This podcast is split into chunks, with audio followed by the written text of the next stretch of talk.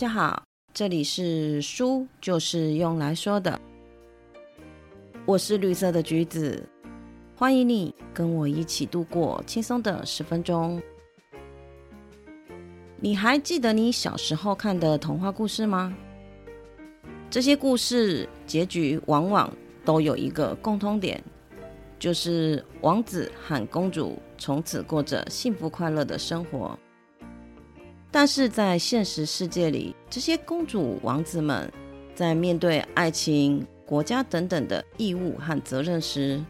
等待他们的就只有幸福快乐吗？答案肯定是童话都是骗人的，背负着寻常人家没有的政治局势和家族势力的拉锯战，这些天之骄子怕是要比一般人更辛苦吧。我们今天要来说的是玛丽亚·德雷莎女王，这位把奥地利带往现代化的推手，对于外国史不熟悉的人应该是有一点陌生。没有关系，现在就让我们一起来认识这位人称欧洲丈母娘，用一生去证明治国是看能力而不是看性别的传奇女王吧。玛丽亚·德雷莎一七一七年的五月十三号出生在奥地利维也纳，她的父亲是神圣罗马帝国皇帝查理六世。其实在玛丽亚出生以前啊，神圣罗马帝国皇帝的这个位置早就被他们的家族哈布斯堡家族所垄断了，但是查理六世并没有儿子可以继承皇位。为了解决传男不传女的这个问题，查理六世付出了大量的金钱和土地去笼络欧洲的各国，希望他们能够承认他所颁布的国事遗诏，让女性可以继承哈布斯堡家族的王冠。一七四零年查理六世过世，德雷莎继承了奥地利大公爵位、匈牙利王位和波西米亚王位。就当他跟各国发出了继位通知书后，欧洲的列强不是观望，就是急于想分一杯羹。他们把对查理六世的承诺抛之脑后，而开出瓜分罗马帝国第一枪的人，竟然还是查理六世援助过的人，一个从小在父亲残暴的教育下险些被杀死的普鲁士国王腓特烈二世。基于想证明自己能力的腓特烈二世，把目标放在了博奥之间一块富庶地区西利西亚。一七四零年的十二月，普鲁士的军队穿越边境朝西利西亚前进，为时八年的奥地利王位继承战争终于爆发了。玛丽亚召集了一支两万人的军队以对抗普鲁士的进攻，但是还是不敌已经是立国的普鲁士。第一次的双方交手，奥地利大败。没有外援，国库又空虚的德雷莎将最后的希望放在唯一可能的盟友匈牙利身上，但是当时的匈牙利等同是一个独立的国家，即便德雷莎是女王，在没有国会的许可下也不能够调动军队。可以说服匈牙利人民唯一的机会就是女王的加冕典礼。对于马背上的民族匈牙利来说，骑马的技术是很重要的。当女王以完美的姿势策马跑上加冕山，并拔出那柄为国家战斗的古剑时，匈牙利人民动容了。再加上德雷莎在议会前发表的激动人心的演说，让匈牙利人真的热血沸腾了。玛丽亚顺利召集到一支六万人的军队，开始了反击。虽然最终女王还是输掉了西利西亚，但是玛丽亚的奋战赢得了各国对其王位的承认，还成功的把丈夫推上了神圣罗马帝国的皇位，成为法兰兹一世。战争结束后，玛丽亚意识到了唯有变得富强才不会孤立无援，于是开始了一连串的改革。她建立统一的编制来消弭不同民族在军队的差异，让军队激励人民提高作战力，透过设立军税来支撑所需的军费，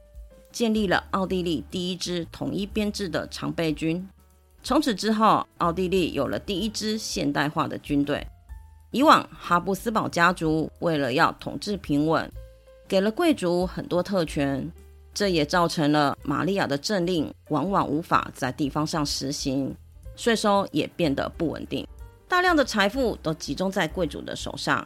于是玛利亚缩减了传统的封建贵族名额和庄园，建立高效的中央政府，政府官员由中央政府直接委派到地方贵族的领土，并参与行政，从贵族的手中夺回权力。如此一来，国家的税收变得稳定，政令也更能迅速有效地传递和实行。为了要提升国民的教育程度，他下了一道对于奥地利来说是划时代的政策，强行实行义务教育，允许国民以自己的母语学习知识，让语言不再是学习新知的障碍。维也纳因此渐渐成为了欧洲知识交流频繁的一流城市。为了能够加速教育的现代化发展，玛利亚设立了政府审核机构，把教会的审核书籍权收回，将大量理性和科学的知识书籍翻译成多种不同的语言，不断的出版。经过这一连串的军事、政治和教育的改革，奥地利渐渐变得越来越富强，跻身欧洲一流国家之列，与英国、法国、普鲁士等国并驾齐驱。当一切都准备好的时候，玛利亚开始联合了俄罗斯和老对手法国，要从普鲁士的手中夺回西里西亚。一七五六年，被腓特烈大帝称为三条裙子阴谋的战争爆发，一打就打了七年，非常的惨烈，各国都变得满目疮痍。就当整个战争对腓特烈相当不利时，奇迹竟然降落在腓特烈身上。新上任的俄罗斯沙皇竟然是腓特烈的忠实铁粉，至此腓特烈的厄运消失了。有了俄罗斯的外援，战争的局面一下子扭转了。玛利亚终于也认知到了无法再夺回西里西亚，终于决定结束战争，而西里西亚也成为了她一生中最大的遗憾。说完了女王的政治生涯，我们来说一下她的感情生活吧。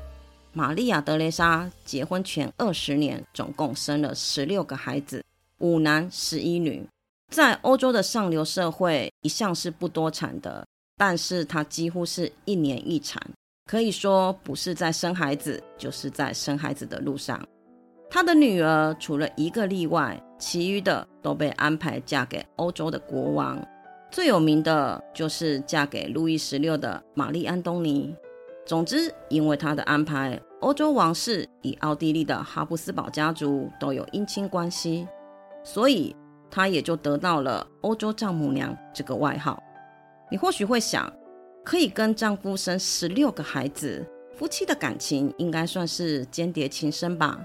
嗯，只能说答对了三分之二吧。玛利亚的丈夫法兰兹·史蒂芬，他从小就跟玛利亚相恋，两个人可以说在当时的欧洲统治阶层里面是少数能够自由恋爱结婚的夫妻。后来在玛利亚的帮助下，法兰兹·史蒂芬成为了神圣罗马帝国的皇帝法兰兹一世，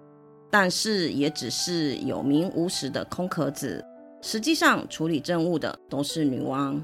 女王虽然深爱她的丈夫，但是并不愿意跟她分享她的权利。然而法兰兹对于这种尴尬的身份很像也处之泰然，他尽力地帮助女王处理领土内的困难。而且法兰兹的学术研究范围很广，研究所带来的经济效益也成为了哈布斯堡家族资金来源的重要部分。不过法兰兹史蒂芬是个享乐主义者，他不是在参加宴会舞会，就是跟宫廷的侍女打情骂俏。尽管他跟玛利亚的感情很好，但是仍有几个亲密的情妇。而玛利亚·德雷莎因为忙于国事，不能够时刻陪伴丈夫，基于内心的愧疚，选择对他的行为睁一只眼闭一只眼。玛利亚·德雷莎女王一生大小风波不断，她都用惊人的毅力一一扛过去了。尽管在战争中一直都是输家，但是以爱情这个区块来说，她应该算是赢家吧。嫁给了一个爱自己而且自己也爱的男人。虽然养情妇的这个点让这份爱情不像年轻时那么单纯美好，但是彼此共同扶持的心却是没有变更的。他们两个都没有因为权力而迷失了自己。玛丽亚·德雷莎的爱情应该是有让她发自内心真诚的微笑过的吧。今天分享的书是由神奇海狮所写的《欧洲往事罗曼史》，我没有念错，是死亡的死，不是历史的史。这本书总共写了八个欧洲传奇人物的一生，今天是由玛丽亚·德雷莎打头阵，其余的我会陆续的再说下去。不管你是想了解欧洲的历史，还是想知道高贵公主王子的实际人生，别忘了继续收听哦。谢谢你今天的收听，你的追踪是我成长的养分，动动手指可以让我慢慢的长大。希望今天的内容可以给你一点点新的想法，我们下次见，拜拜。